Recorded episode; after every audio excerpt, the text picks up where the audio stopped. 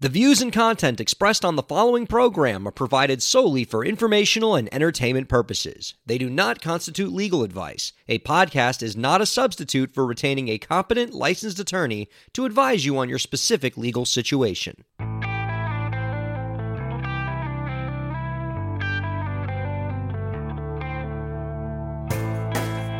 How's it going, everybody? Welcome to the show.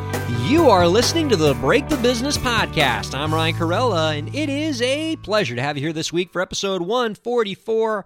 We got a good show this week. I'm excited. Our guest uh, coming up in the next segment is going to be Ben Gross. He is the Chief Strategy Officer for Genius. This is one of my favorite music websites out there. If you guys have never checked out Genius, go check it out. You will get lost. It is just a rabbit hole for music fans because it's a lyrics annotation platform. You can find out the meaning behind the lyrics of all your favorite songs. And I I love this platform, so I'm excited to talk to the chief strategy officer for this platform. And it's not just going to be me talking about how much I love this platform. I, I want to get some real advice from him on how indie artists like you can use Genius to help move their careers forward. I want to talk to him about how indie artists can use the platform to build fan engagement, which you absolutely can. And I'm so excited to get his thoughts on that. And also, I want to kind of get him to give us a general discussion about how you as artists can monetize your lyrics because I think a lot of you guys don't really know that there is value in your lyrics and the great lyrics that you guys write over and above just the fact that your lyrics are in your songs that you record and perform. There's value in the lyrics in and of themselves because some of you guys, man, you can write some seriously good lyrics. I mean, you guys, some of you are just basically poets that happen to know music. And so, for those of you who are making some great lyrics, I want to give you guys info on all the different avenues you can use to monetize those lyrics. So, that's what Ben Gross is going to be talking to us about in the next segment. So, don't go anywhere. I'm feeling so good, man. I'm back from vacation. I'm feeling I got that post vacation glow about me and it's it's good to be home. My mom used to always say that one of the best things about any vacation is coming home from vacation because even though you had a great time on your vacation, which I absolutely did, there's something just about coming home coming back to your familiar surroundings, you know, sitting in your favorite chair and being away from your home for a while allows you to appreciate your home. And I'm I'm really appreciating my hometown and my neck of the woods and the house in which I live and I'm feeling good. But man, the vacation was so much fun. Those of you last week knew where I went. I went to the Poconos with my wife and the Break the Business dog, Molly. We all had a wonderful time. What a great, great week for the three of us. And Molly, it turns out, is the ultimate outdoor dog. I mean, the fact that Molly has to live with us in the suburbs must tear at her every day because I'm telling you, being out in nature, that was this dog's natural environment. She had the time of her life. Every outdoorsy thing that we did in the Poconos, Molly was there for every second of it and was loving every second of it. Man, I mean, we and we did as much nature stuff as we could to just, you know, really have the dog to have so much fun. Uh, Molly hiked Bushkill Falls, this nice waterfall in the area. It was, you know, it was high inclines. It was a lot of tough hiking. You got to get over a lot of rocks and ledges and stuff. But Molly, no problem. She handled it quite well. Uh, she swam around in the creek. It was, it was awesome. Oh, and speaking of swimming, we also, uh, all three of us, we swam in Indian Mountain Lake. Man, she swam so far in that lake. She was chasing sticks. She was going after fish. It was so so cool. And uh, the three of us, we also canoed down the Delaware River. We got in this little canoe. Obviously, my wife and I did all the paddling, and Molly just sat there looking pretty, but she was loving the canoe. I mean, just sitting in the canoe, she loved seeing the nature all around her. Uh, we rarely passed by boats, but when we did pass by a boat, they were all like, "Oh my God, there's a dog!" And you know, they knew that she knew that they were talking about her, and that made the dog smile and wag her tail. She was she was digging the whole experience. And man, there were very few people on that lake. It was so desolate. It was really cool. Sometimes I could even almost convince myself that we were going back in time, except for the fact that we had cell phones in our hand for most of the time because we were snapping so many pictures. But it was unbelievable. What a cool experience it was just what I needed. I feel so good after this vacation, but now it's great being back here in the studio with all you guys, talking about the music industry, talking about moving your careers forward. And the whole the whole trip was just unbelievable, except for uh, one of the days that I was gone. I got the news on Twitter, and you know, which was no easy task because the internet was super spotty, and my cell phone just did not work at all in terms of reception. But I did manage to get some information about losing Aretha Franklin this past week. I saw that that uh, that news came in while I was gone. We have lost the Queen of Soul. This sucks. We have lost an incredible talent. And the thing about Aretha is she wasn't just a great performer. And she didn't just have a great voice. And she was those things. Absolutely. But what was really impressive about her is that she was so technically proficient with her instrument. I mean, aside from being a great performer with a great voice, she had so much well-crafted skill as a as a vocalist you know, a, a, she was she wasn't just a great performer. She was a vocalist's vocalist. She was a true genius at what she did, and the best of the best could appreciate what she was able to do with her voice. And there's just no one else like her out there, and there never will be again. And so it is such a hit for us all to lose her. And I do want to spend some time now before we bring in Ben Gross talking about what she means to all of us. And I can tell you that my perspective on what she means to me may be a little different from others because I have to admit that I'm not a huge expert when it comes to her biography. I mean, I've seen her perform a bunch of times. I'm familiar with most of her hit songs, obviously, but I can't really go deep into her life story because I don't know a ton about her life story. But I do know a lot about the Grammys. And I can talk a bit about Aretha's legacy by talking about what I would have to say is the greatest moment in the history of my favorite award show, the Grammy Awards. So the year is 1998. It's 20 years ago. And it's the Grammys telecast. And Luciano Pavarotti is slated to perform the Puccini aria Nessun Dorma. Now, Nessun Dorma is one of those arias that you probably wouldn't know the song just by name. So, like I say Nessun Dorma, you might not know what that is, but you'll easily recognize the song once you hear it. It's one of those kind of songs. And it is a really difficult song to sing. And for Pavarotti, it's one of his signature songs. In fact, you know, I can give you a little clip here. Here's him singing it in 1994.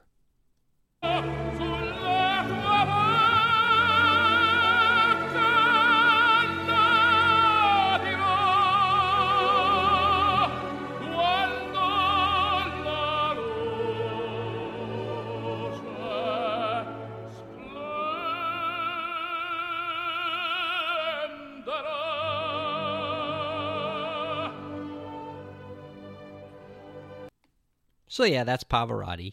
He's really good, obviously. And that scheduled Grammy performance of Nessun Dorma was publicized heavily for the telecast. Pavarotti was going to win this Lifetime Achievement Award. It was going to be this huge thing. He was going to sing. It was going to bring the house down. They were they were banking on this being a huge thing for that particular telecast. And then something crazy happened. 30 minutes into the Grammys telecast, one of the production assistants for the show gets a telephone call. It's Pavarotti. And he tells the assistant, quote, I don't feel well. I can't come. I sing for you next year. Apparently, Luciano had a sore throat and could not perform. And as the Grammy executive producer Ken Ehrlich tells it, he's like, Yeah, you, you're going to say you're performing next year. What about this year? We have a show to do. And uh, I got nothing. And, you know, I have four minutes of time I'm going to have to fill. And so Aretha Franklin happened to be backstage at the Grammys that night. And because she was scheduled to do like a Blues Brothers themed performance with Dan Aykroyd and Jim Belushi and John Goodman. And so Ken runs backstage to see Aretha Franklin and ask her if she can perform Nessun Dorma in Pavarotti's place. And you know, Ehrlich at the time happened to know that Franklin had performed the aria a couple days before at another event, so uh, you know he knew that she could theoretically do the song, but having her fill in for for Pavarotti on a moment's notice was still going to be a huge ask. I mean, think about what she's being asked to do here in this situation. All right, put yourself in her shoes. I mean, most of you are are, uh, are vocalists, so you, you could imagine what this is. What you're being asked to do here is pretty crazy. She's being asked to perform a really difficult aria, one of the most difficult around, in Italian, with a full orchestra a, and a choir, in front of a billion people watching TV around the world, and no rehearsal. The show had already started. So rehearsing was not going to be an option. She did not have a chance to work with this orchestra or with this choir with this conductor. And any singer can tell you, I mean, you're all singers, you understand, that even if you had happened to perform the song recently, it wasn't going to make this any easier. If you don't have a chance to work with that orchestra and with that conductor, you know, working with their tempo and their key or whatever, you're, I mean, this is this is like this is a, a miracle you're asking her to to do here and it was it was an impossible request. And there were even people backstage that were saying it's crazy to have Aretha Franklin do the Nessun Dorma with no preparation. Let's have her sing one of her own songs instead. You know, they're saying like, oh, she could do you know Natural Woman and she'll bring the house down. We don't need to have her do this, but they asked her if she could do Nessun Dorma, and instead of telling Ken Ehrlich, "Are you absolutely out of your mind? Are you nuts? No, I'm not going to do this performance," she said, let me listen to the dress rehearsal one time. And so they brought her the dress rehearsal of the orchestra performing the song. She listened to it one time on a cassette tape in the middle of the Grammys telecast. She has to go on in a few minutes. And she said, Yeah, I can do it. And she did do it. And she absolutely freaking crushed it that night crushed it. I mean, listen to this. This is from the Grammys performance. No rehearsal, no time to work with the orchestra, performing on a few minutes' notice, and this is what she did.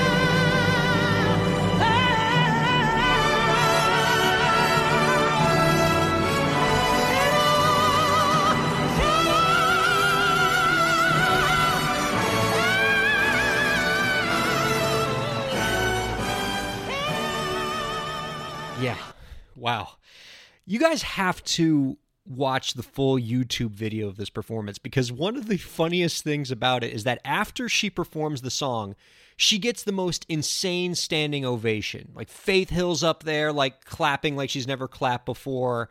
Um, Tim McGraw's clapping like she, he's never clapped before. Uh, Celine Dion is losing her mind, just like up there, like, wow, I could never in a million years do what you just did. You are a legend. And then after the standing ovation is over, she goes up to the podium with Sting, who originally introduced her and started the introduction by saying Luciano Pavarotti couldn't make it, Aretha's going to fill in, and stands next to Sting while Sting now has to present the award to Pavarotti, who's not there. And you can just tell everybody in the crowd is like, maybe we should just give Aretha the award. Whatever lifetime achievement thing we're going to give out, let's just give it to Aretha because it, it, was so incredible. I also noticed that when I was watching the video on YouTube, I was looking at the comments, and one of the commenters wrote that Aretha singing those last few notes in that clip are what you hear when the gates of heaven open. Yeah, I think that sounds about right. So, when I want to encapsulate Aretha's greatness, I just tell people about the time that the Queen of Soul saved the 1998 Grammys by singing an Italian opera with 20 minutes' notice and no rehearsal. She's the greatest, and she will very much be missed. Ben Gross coming up next. Keep listening to the Break the Business podcast.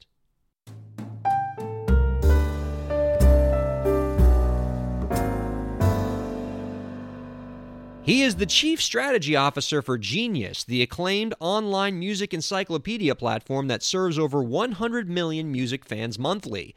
You can find out more about his work by visiting www.genius.com. Ladies and gentlemen, Ben Gross is on the Break the Business podcast. Hey, Ben, how's it going?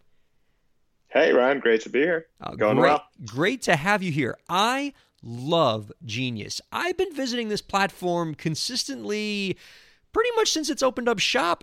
I, I remember when it started about 10 years ago, it was called Rap Genius, and it was a platform where people yep. could go on the site and figure out the meaning behind rap lyrics. And it's changed a lot since then. So, how has Genius expanded on that original mission from those early days, and what does it want to become?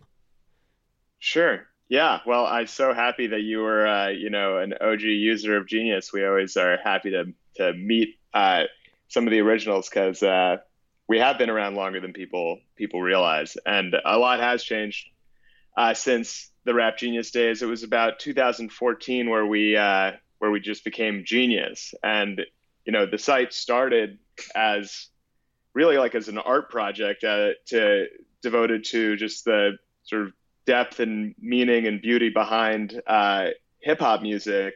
And we built this platform to allow fans to engage and explain and debate and argue about the meaning and context behind their favorite music.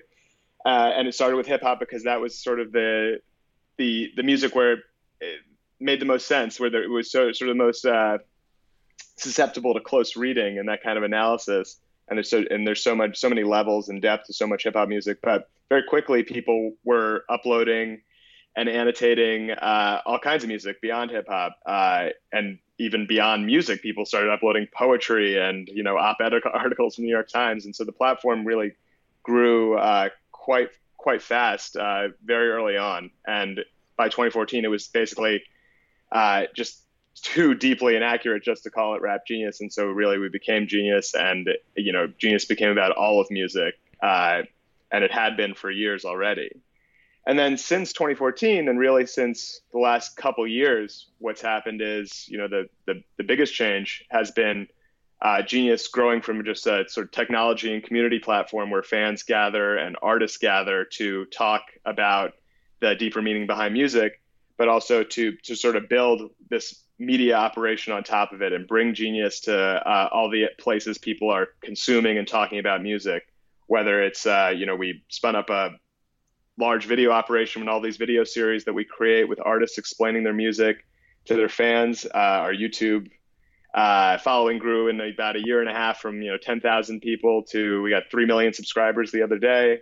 We started bringing Genius into streaming services. We started we moved to Gowanus and built out an event space of uh, you know that can fit four or five hundred people, and we started doing live events. And we're just starting trying to be part of uh, the broader music conversation everywhere it's happening. And you know, the goal for Genius, like the last part of your question is, uh, we want to be uh, the most important voice uh, in music, where people expect to see Genius whenever they're thinking or listening, thinking about or listening to music, that they expect to be able to get that Genius layer, get behind and deeper into the music that they love and you guys are yeah you guys have certainly come a long way from just being this you know platform where people can annotate lyrics and talk about the deeper meanings behind them. And i'm seeing a lot of things that from somebody who works with indie artists i see i see engagement opportunities for artists with the genius platform. I see you talk about these video programs and things and i see a lot of artist partnerships with genius that are going on. So if i'm if i'm an indie artist uh, how could mm-hmm. i use genius and how might i want to look at genius as a fan engagement platform for me. Sure. I mean, yeah, that that's how Genius was built. You know, Genius was built uh, as a fan engagement platform for artists, and from the very beginning for independent artists who were just spinning up their music and you know working on their own behalf. Uh, the way indie artists have always used Genius, and that we are you know so deeply grateful for them using Genius is you can get on Genius if somebody hasn't already done it uh, you can upload your lyrics uh, to Genius. I, you know, doesn't matter if you haven't, if you don't have a deal, if you've never put any music out, if it's just something that's in a notebook of yours and you want it there and you want people to be able to see it, uh, you can put it on Genius. And then if you put up a song on Genius that's attributed to you, you can create an account and uh, you can annotate that song and explain sort of how the production came together, explain what you were thinking when you were writing the lyrics or what it means to you uh, or what this reference is or what this sample is. And uh, and if you do that, you can then reach out. And again, this you it doesn't matter how big your following is or who you are. You can reach out to our artist relations team, and we're interested in all artists, uh, and they will verify your account as long as you can prove that you are the person who you say you are. Uh, they'll verify your account, and your your annotations will get a special treatment on that page of your music that show that these are coming directly from the artist, and uh, and that's a great way to build uh, build a following, and like when fans hear your music and they Google your lyrics or they come to Genius looking for your music, they come to your page and they see the lyrics are up there, they're correct, they're verified by by you, the artist, and then there's all this added content coming from the artist to sort of take the fan deeper into the song, and uh, and that's how you can start building a community. And we've seen it happen a thousand times over and over again. I mean, one of our favorite examples, and we just had him on one of our shows, is Chance the Rapper.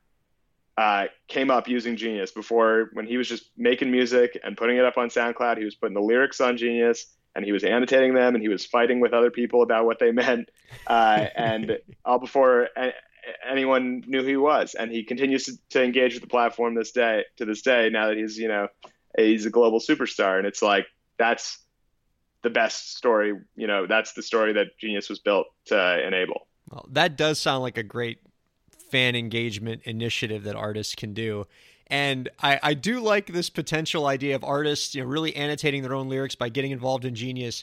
But I, I do see kind of a funny situation where one of my favorite things to do on Genius is just to go on songs and look at the text string of people arguing about what lyrics mean. I would just love a scenario where somebody gets up there and says, No, uh, this person totally meant love for their parents. And then the other person says, No, they didn't. And then they comes back and says, I wrote the song. I know what it means. Yeah, we love that we love when artists, you know, and but what's cool is that it, it doesn't shut down the conversation. When an artist annotates a lyric, uh, it's above, it sits at the top of sort of the string of annotations, but there's still a genius annotation, which is the community's sort of uh, ever evolving dynamic consensus about what they think that the lyric means. And so, and we display those in tandem. There's so it's it's it's really a conversation between artists and fans. And another cool thing that artists can do uh, once you have fans annotating your lyrics in addition to, to you just annotating your lyrics and this is something that fans love and it's a really great way to build uh, build a community is you can come and you can instead of just dropping annotations you can co-sign is the the, the term we use. You can co-sign a community annotation. So if a fan has written an annotation of one of your lyrics that you think is just spot on and really they they understood what you were saying and what you were uh, what you were getting at with that lyric uh, you can sort of click a button that gives it sort of a check mark next to it that says, yeah, this was co-signed by the artist. And that's tends to be a really exciting moment for fans. When, I can imagine. When, uh, you know, we've seen that, you know, Eminem will come and he'll periodically co-sign a handful of annotations on his, uh, on his tracks from, you know, from these rabid Eminem fans. And that's like a really great, great moment and a great way to engage. Oh my God. That, that, I mean, that's just super awesome engagement there. Now, uh, Ben, you've talked a lot in the past about uh, the monetization of lyrics. And the growth of the platform like Genius suggests that there may be some real paths for artists to monetize lyrics above and beyond just simply having those lyrics in a recording. So now, if I'm an indie artist, what revenue streams could be out there for my lyrics separate from just having them in a, in a recording?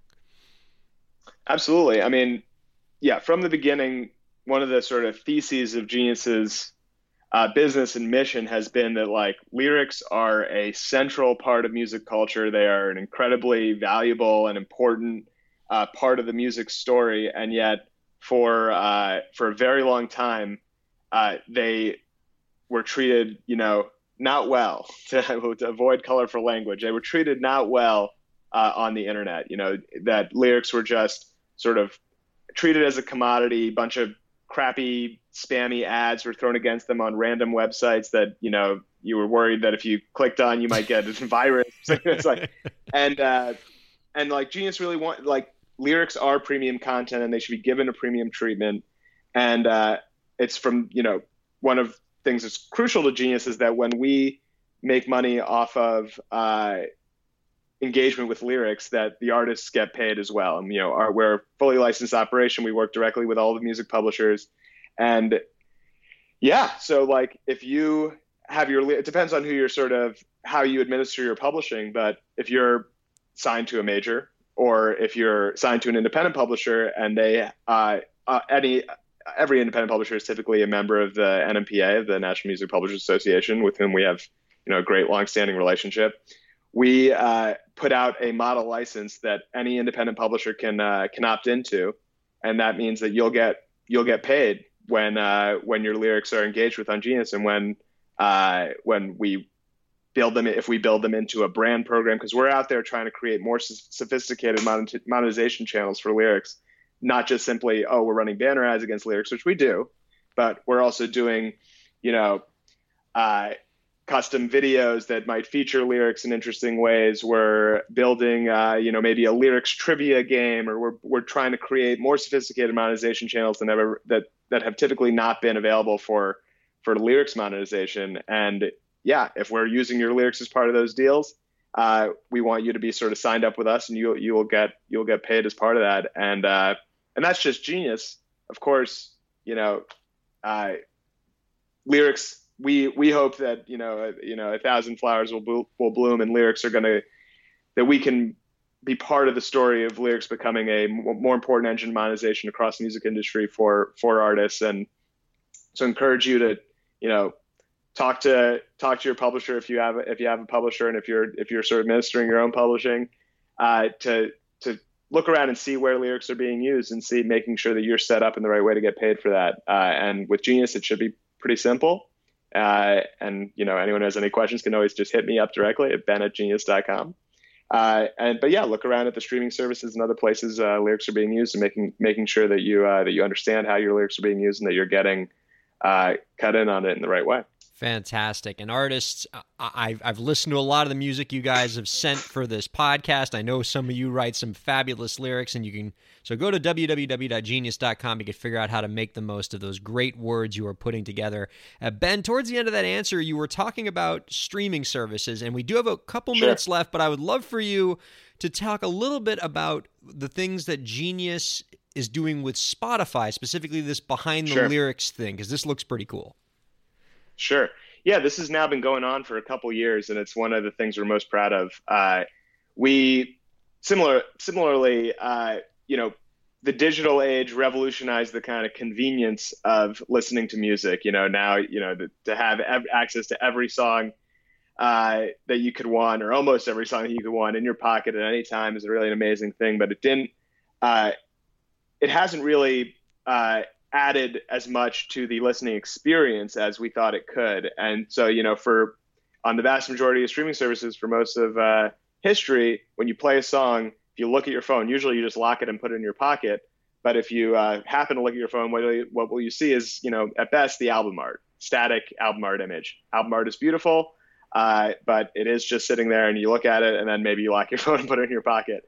And we tried to think, what could we show users that would be more engaging, and keep people in, let them dig deeper into their music, which is really the the Genius mission. And so behind the lyrics, instead of the album art and Spotify for thousands of popular songs, you get this Genius experience where you see a mixture of lyrical snippets, but also explanations about those lyrics that come from the Genius uh, knowledge base and are curated by our editorial team that explain sort of what that drum fill was about, who was playing on that session, what was the uh, what, what was the story behind the production, what is the reference to what place are they referring to, or what place they grew up or whatever uh, or what historic beef uh, we tell those stories right on the song in spotify. And we also when we have content direct from the artist that you know what we were just talking about we push that in there too. So you we get sort of quotes directly from the artist popping up as you're listening to the song in your spotify app. Uh, and it's yeah and it's become an enormously popular experience in spotify and people engage with it. Artists love it and fans love it. And it keeps people engage with the music in a in a more active way while they're listening rather than just sort of uh, popping in their pocket and sort of uh, daydreaming. fabulous, fabulous. Again, folks, you can check him, check it all out at www.genius.com. If you are not religiously checking out this site like I am, uh, now is as good a time as any to get uh, to get hooked onto it. It's pretty awesome, and it does create some cool engagement and monetization opportunities for you lyric writers out there. Ben, before we let you go this week, do you have any last tips to share with the indie artist listeners to help them move their careers forward? Um, sure. Yeah. You know, like I, I can't help but, uh, but sort of think we're talking publishing. It's like people don't always take, uh, the publishing piece of their, uh, of their business serious enough as a, as a musician. And like, we are committed to making songwriters, uh, a bigger part of the story in the music industry. And you should take, if you are a songwriter, you should be taking, uh, the publishing piece, not just the uh, the masterpiece of of uh, of your puzzle seriously, and uh, and be looking for creative ways to use that and uh, and and guard it, and don't just sort of sign it away without thinking about it, and you know, and the publishers themselves uh, are out there thinking much more, more in a much more sophisticated way about how to elevate songwriters, and like they've been great partners to Genius, and there's just so much you can do if you if you engage with that. And then other than that, I'd say come to Genius, put your lyrics on Genius, get verified, build a fan base. We can be a big part of that uh, uh, for for songwriters, and you know we welcome welcome everybody who's out there creating stuff. Awesome, Ben. Hey, don't be a stranger. We'd love to have you on again real soon. I, I there's so many things we could talk about.